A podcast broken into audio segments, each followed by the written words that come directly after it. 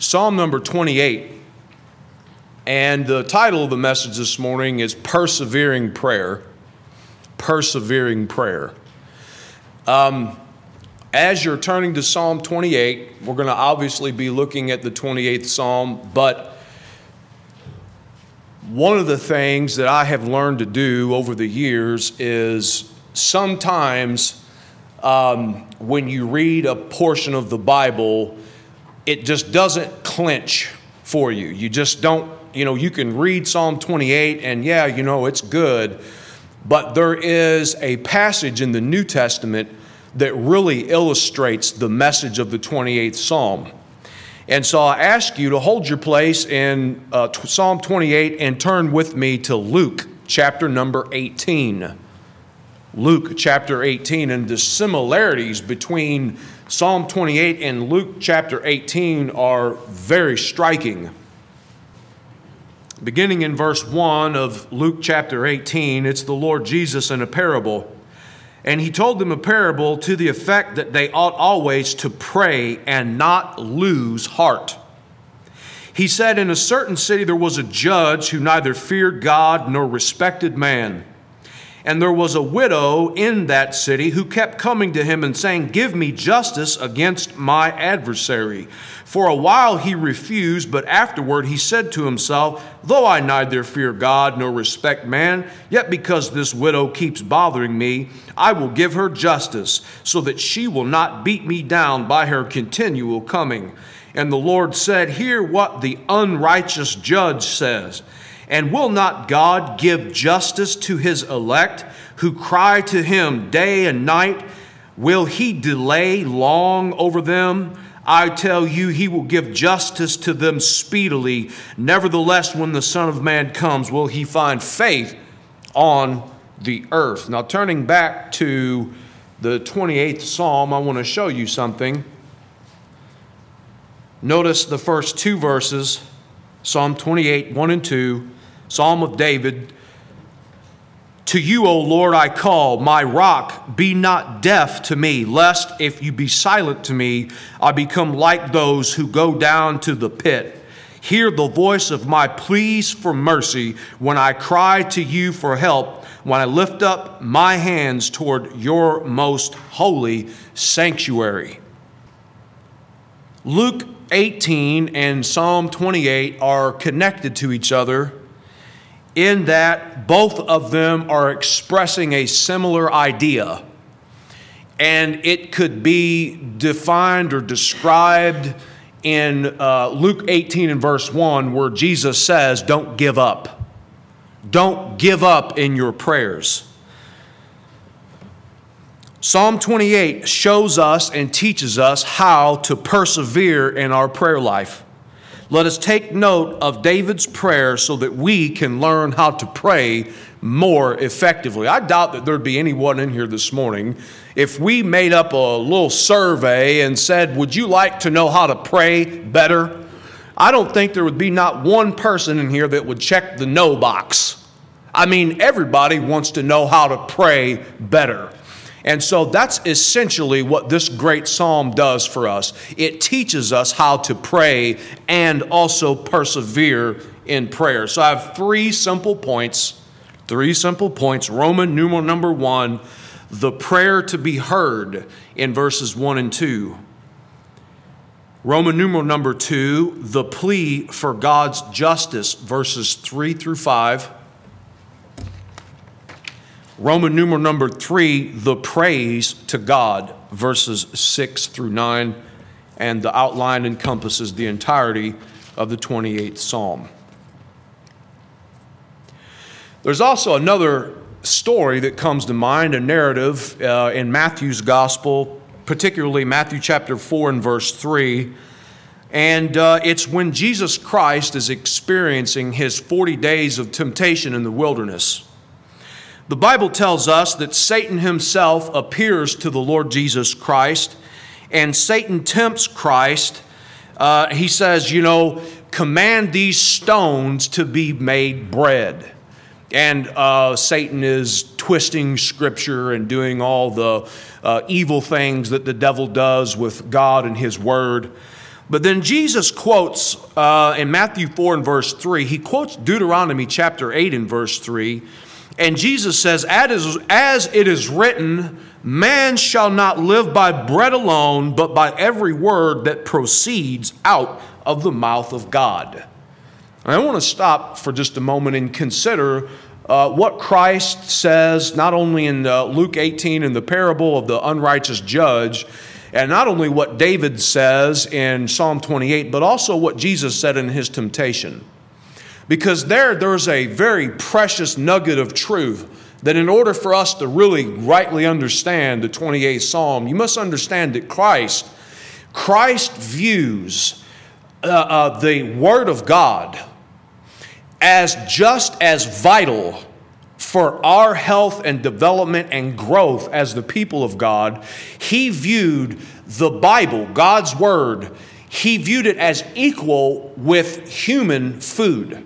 Jesus says, I'll not live by bread alone, but by every word that comes out of the mouth of God. Well, hold your Bible up this morning. Anybody got a Bible? Amen. Good to see Bibles in church. Thank God for it. But, folks, this is every word that proceeds out of the mouth of God. Right here. Every single word that proceeds out of the mouth of God. And this is what I want to begin this first point with the prayer to be heard. In order for us to have a effectual prayer life, we must have a high view of the Word of God.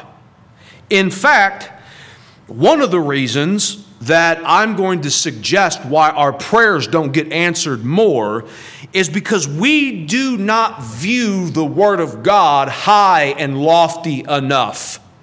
See, here's what Jesus is saying Jesus is saying that unless you have regular, heart level, personal, passionate Bible study, Jesus is saying the only way that you can live is through the Word of God.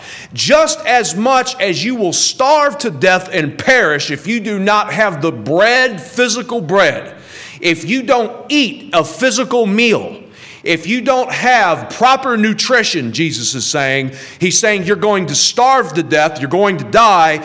And then the illustration now is that in our spiritual lives, that the Bible is our food, our sustenance. The Bible is where we receive our strength, it's where we grow, it's where we mature. And part of the reason why we do not have our prayers answered is because we are not going to the Word of God and seeking to be fed, to be nourished by what the Bible has to say to us. And this is a very tragic thing. And I sense that more people would have more often answered to prayers and clearer answer to prayers if they viewed the Bible like what Jesus Christ says in Matthew chapter 4 and verse 3 I shall not live by bread alone, but I shall live by every word that proceeds out of the mouth of God. Someone would say, Why isn't God answering my prayers? Well, then you're not hungry enough.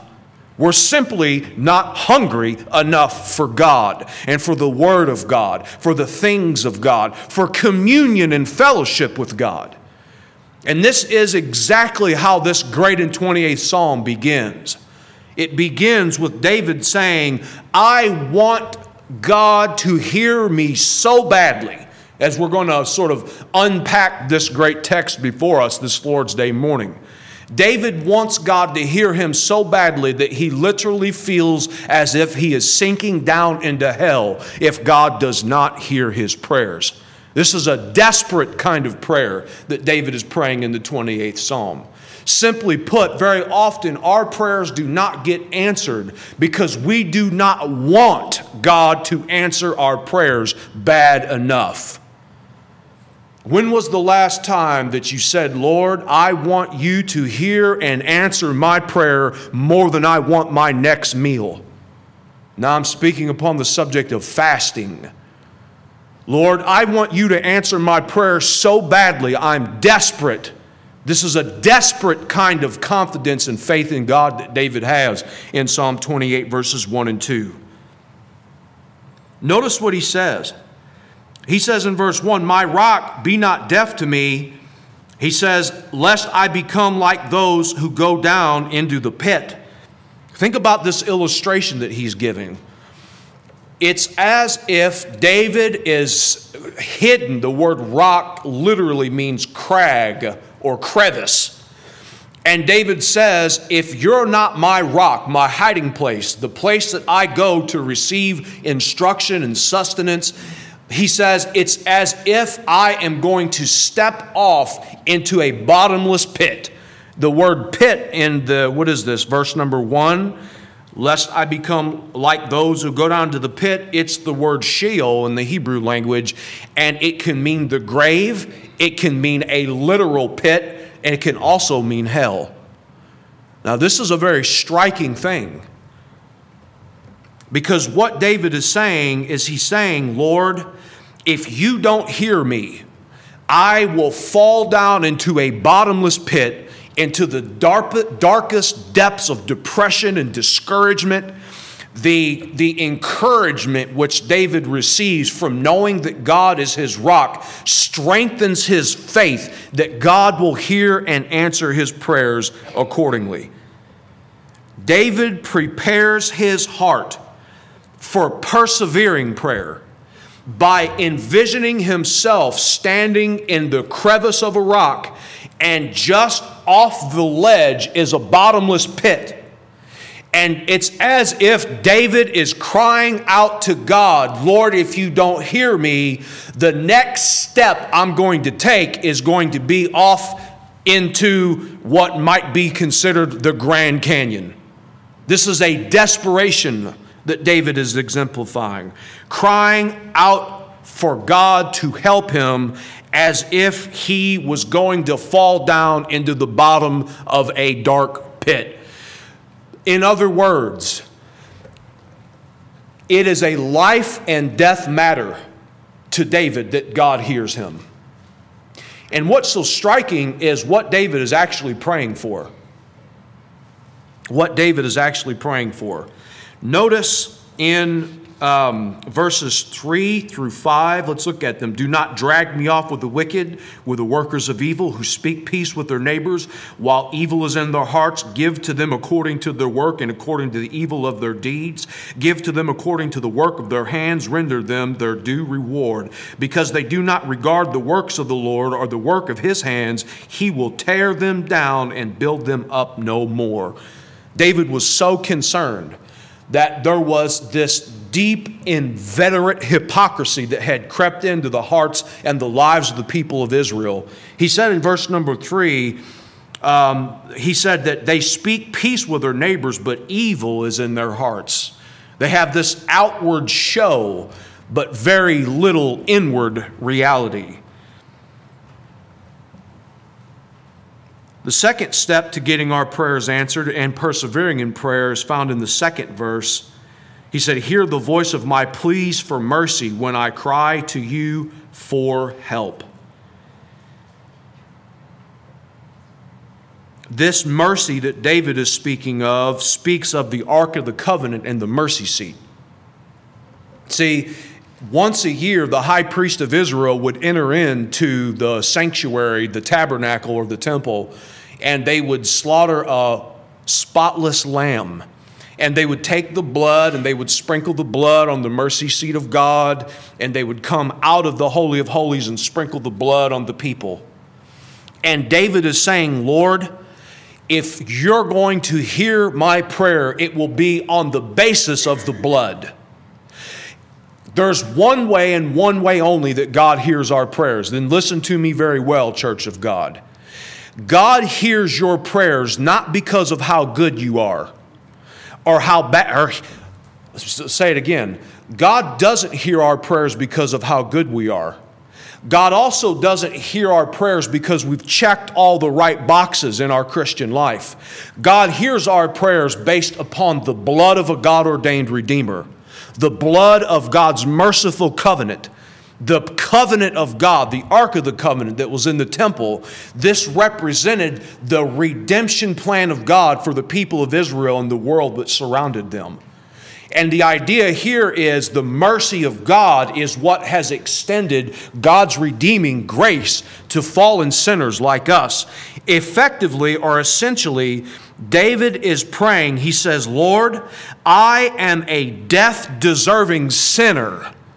And if you do not hear me upon the basis of the blood and of your merciful covenant, then Lord, you don't hear me at all. And this is a very striking feature because when we come to God, we must always be reminding ourselves that the way that we can enter into the presence of God is through the blood of Jesus Christ. Not because of anything we've done, but because of what He has done. This is a necessary heart's attitude in order to get our prayers answered. It's not proud and arrogant, it's humble, broken, and contrite, trusting in the precious blood that has been shed. Charles Spurgeon, the great preacher of yesteryear, captured something of this when he says, and I quote, We stretch out empty hands, for we are beggars we lift them up, for we seek heavenly supplies. We lift them toward the mercy seat of Jesus, for there our expectation dwells. Isn't that wonderful? Isn't that wonderful? Coming to God. You know, that's what Jesus said. Blessed are they that hunger and thirst after righteousness, for they shall be filled. We have to be hungry and desperate for God to hear us in our prayers very often. And frankly, I've Folks, persevering prayer is so rare. I mean, it's the kind of prayer that you will not be denied you must have God do this thing which you are asking Him for so badly that every time you talk to God, you are exemplifying scriptural faith that God will move in this way, that God will answer your prayers according to the prayer that you have asked Him to do. Desperate prayer, prayer that will not be denied persevering prayer, not giving up in prayer. We ask God for something and then turn around and walk the other direction five minutes later and wonder why our prayers don't get answered. I'm like that, and I know many of us are like that because I am you and you are me, and we are all the same. And very often, we don't mean business with the Lord. David means business with God. By the way, it's only everything that's at stake the sanctity of the nation of Israel. I mean, you've got leaders and people within the, the covenant community of God's people of Israel that have lies on their tongue, or lies in their heart, but blessings on their tongue. This is sort of this outward show that takes place very often. A plea for God's justice. This gets very fascinating. Verse 3, notice David's humility in his prayer. He says, Do not drag me off with the wicked. David knows that if he is not heard by and he does not hear from God, see, it's not just that David wants to be heard by God, it's that David wants to hear God. There's this sort of reciprocal thing where it's not just that he wants his prayers to get answered, it's that he wants to have fellowship with the Lord. Why does he say what he says? Drag me not off with the wicked. Well, because David understands his own heart. Folks, listen, if we're going to pray against injustices in the world, we need to constantly keep before our own hearts and minds that if God is not sustaining us in our walk in daily communion with Him, we're just like everyone else. See, the problem is very often Christian people who go to work every day, they dot all the I's, they cross all the T's, they know all the right things to say. What begins to happen to them is they begin to think that there's a difference between them and the wicked world that surrounds them.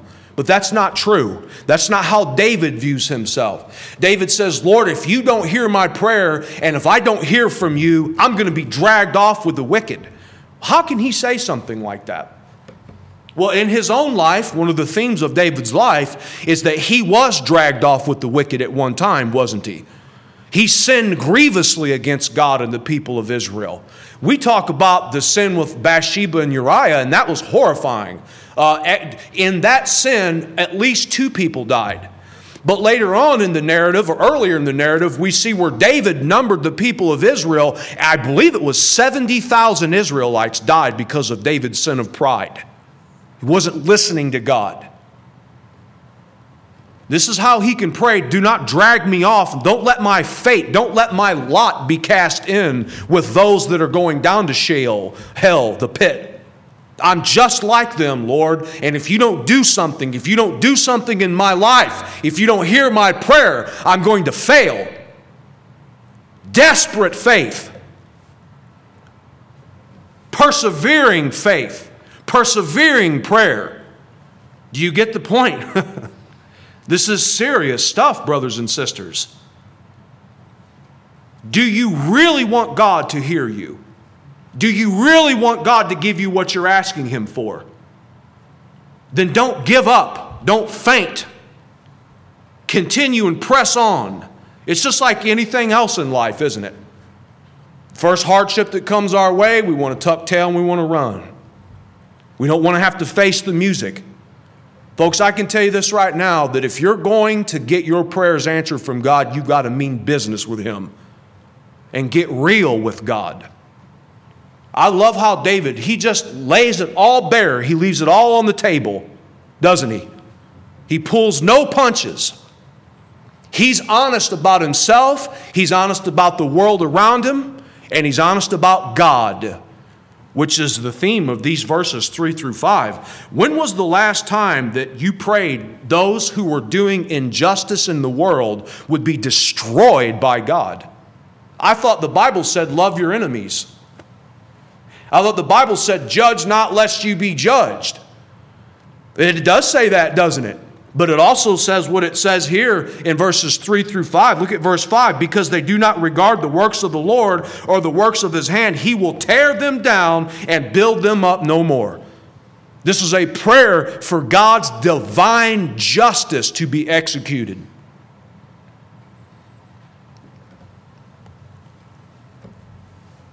These people are playing fast and loose with the things of God. And David says, Lord, tear them down. Tear them down. Don't let them do what they're doing. In the political realm, boy, uh oh, uh oh. In the political realm, all this chaos and carnage, Lord, they're tearing things down. Oh God, if they're doing injustice, tear them down. You say, that's shocking. That's the Bible. It's a fearful thing to fall into the hands of the living God. Don't ever forget that. For you and for me. And folks, listen to this. We are just like them. They are just like us. We are no different than them. We're no better than them. If God takes his hand off you for a split second, the greatest of Christians are a half an inch away from the worst of sins. Just ask David and Peter Think I have a sip of tea. Very serious stuff. Strong medicine in Psalm 28. This is the kind of heart's attitude. Lord, I'm just like them. And if you don't hear me, and if I'm not heard by you, I'm going to be dragged away and I will share in the same fate of the wicked.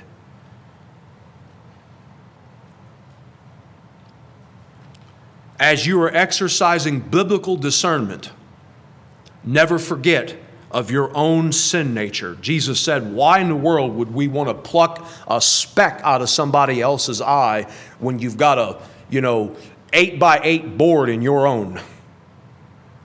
You've got a, you've got a floor truss hanging out, you know, out of your own eye. And this is the idea, folks, to be very, very careful when we are exercising judgment and discernment, to always keep in mind that we're no better than anyone else. Notice the description of the wicked. They speak to their neighbors while evil is in, the, in their hearts. This is speaking of hypocrisy. an outward religious show, but inward, inwardly they desire mischief and evil. Folks, be very careful with uh, so called political leaders that use scripture all the time to push their own agenda. You're seeing a tremendous amount of this now in our world in which that we live today. Be very, very careful in using the Bible for your own ends. Look at what he says. He says, Give them according to their work and according to the evil of their deeds. What is this, verse 4? Psalm 28 and verse 4. The evil of their hands render to them their due reward. This is an illustration that he's given of an employer. And David said, These people, they want violence, they want evil, then give them their paycheck. If they want mischief, they want evil, they want to devise wicked schemes, they want to do unrighteous things, they want to dishonor you, Lord, and dishonor the people of God, give them their paycheck. Folks, listen, payday someday is coming. Someday, payday is coming for us all. Be very careful. Be very careful and beware of the wrath of God what begins and with a look at the progression here. Actually, it's a digression. uh, they speak peace with their neighbors while evil is in their hearts, but notice it's not just evil in their hearts in the next verse. Now that evil in the heart manifests itself where? In the working of the hands. Brother Currington used to say all the time before you ever did it, you thunk it. Probably not proper grammar. A matter of fact, I know it's not, but it's truth nonetheless. Every wicked deed first began in a wicked heart. Notice the punning that takes place. The Hebrew is such a beautiful language, such a poetic language. Um, you know, English poetry has rhythm of, of uh, pro, uh, rhythm of um, wording. So English poetry sort of rhymes. It's rhythm of, of wording. Uh, Hebrew poetry is rhythm of thought. And notice the way in which the contrast that takes place. Verse 4, he says, Give to them according to the work of their hands, render them their due reward. And look at this, verse 5, because they do not regard the works of the Lord or the work of his hands. Two sets of hands. But those two sets of hands are doing two very different things. God is doing the great work of redemption. God is doing righteousness. God is doing justice with his hands. He's doing good things. That's set over against in stark contrast with those who are working evil with their hands. What does it mean? Well, they are so busy doing their own evil works that they have no time for God's works. There are people in the world that are so busy about their own business, they have no time for God and His redemption plan. Therefore, they are not going to be built up by God, they are not going to grow in His grace and knowledge, and they will ultimately be destroyed. It's as if David is saying, You don't want to work for God with your hands. You don't want to honor the work of God's hands. You want to do your own evil devices, evil deeds with your hands. And because of that, you're going to be cut off and destroyed. This is very, very potent stuff. Folks, God is no one to be trifled with.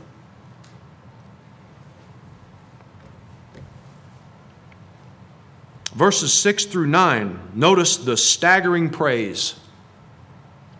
Blessed be the Lord, for he has heard the voice of my pleas for mercy. The Lord is my strength and my shield. In him my heart trusts, and I am helped. My heart exults, and with my song I give thanks to him. The Lord is the strength of his people. He is the saving refuge of his anointed. Oh, save your people and bless your heritage. Be their shepherd and carry them forever notice that the longest section of the psalm is devoted to praising God. Praising God, why? Because God is going to destroy the work of evildoers and their hands. God is going to destroy God is going to one day finally and fully rid the cosmos of all sin and sinners. David knows this. There is a day of reckoning coming. David is praying that the day of reckoning of God wouldn't just be in some distant, far off event, but that God's reckoning, that there would be a present tense sort of reality that would take place. Are you praying for the justice of God to be done? Are you crying out to God in persevering prayer that God would lay to waste the evil works of the unrighteous and the unredeemed? David does. You say, love your enemies. It's very possible to love your enemies and not love what they do. It's very possible to love the fact that our enemies are created in the image of God and originally designed in the Garden of Eden to honor and glorify God, but they have turned their back on Him and they've misappropriated their life, misappropriated their time. They are unrepentant, unremorseful. They don't have any time for God and they follow after the wicked devices of their own heart and hands it's completely appropriate that God would lay them low and that we would pray for God to do such things. Can we praise God knowing that one day God will ultimately destroy hypocritical, evil workers and the works of their hands? Isn't that wonderful to know that God is inviting us to do that? Psalm 28 gives words to prayers for justice, genuine justice to be done.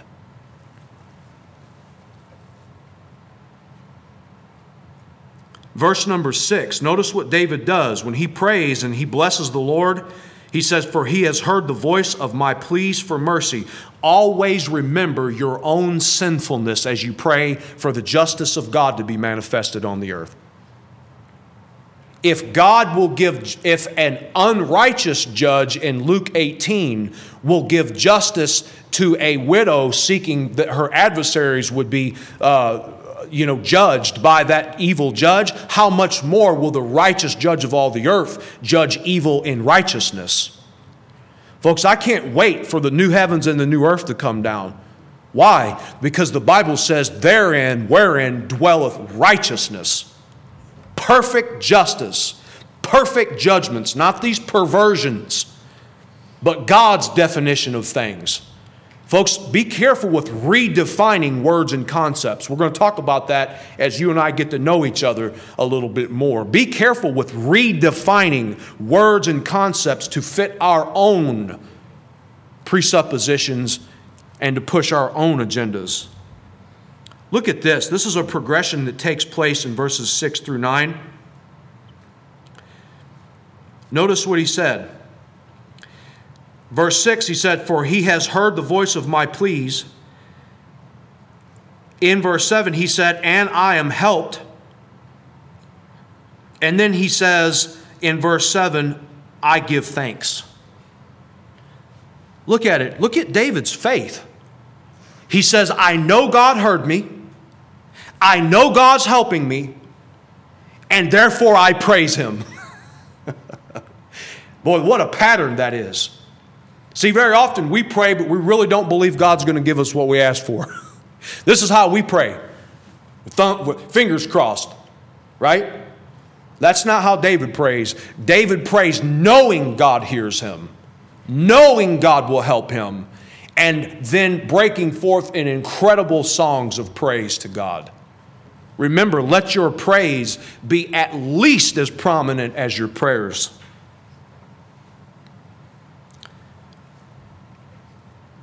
I want to close with this thought.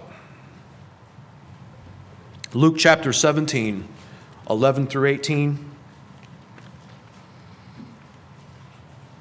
On the way to Jerusalem, he was passing along between Samaria and Galilee, and as he entered a village, he was met by ten lepers who stood at a distance and lifted up their voices, saying, Jesus, Master, have mercy on us.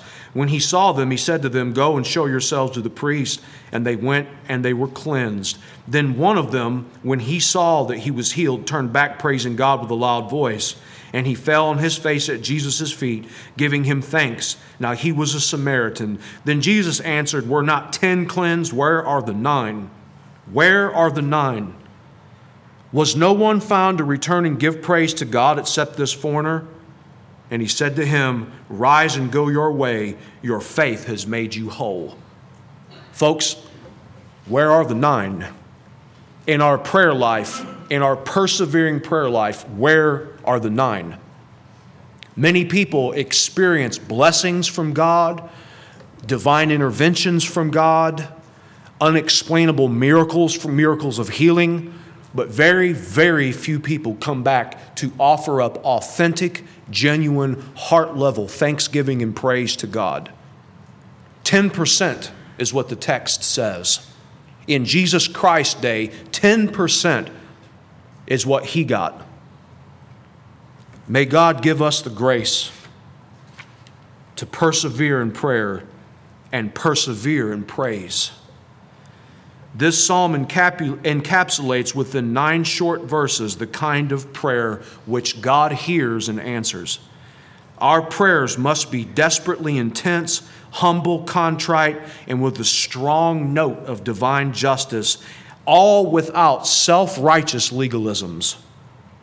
And finally, our prayers must be in faith and include praise to God and concern for God to answer the prayers of others. You know, it wasn't just David's prayer that God that he was praying would be answered. It was the prayer of all Israel. Let's bow our heads and hearts for a brief moment of reflection.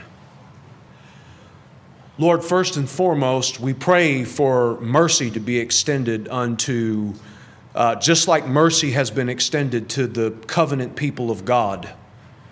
Just like mercy has been extended to the church, God, we pray for mercy to be extended to those who are doing injustice.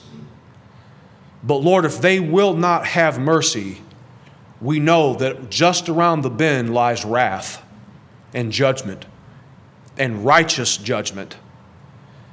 Lord, the Bible says that the magistrates of this world, the leaders of our world, the the ones who are tasked with executing justice in the court system, and criminal justice system, that they are essentially weapons in your hand to keep this world at bay, to keep chaos and disorder at bay.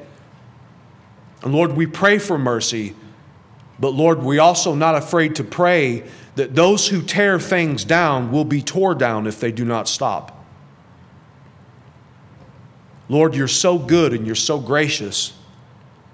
Lord, help us to persevere in our personal prayers. Help us to persevere in our corporate prayers. Help us to persevere in prayers for divine justice to be executed by the good and righteous judge of all the earth. In Jesus Christ's holy and precious name we pray. Amen.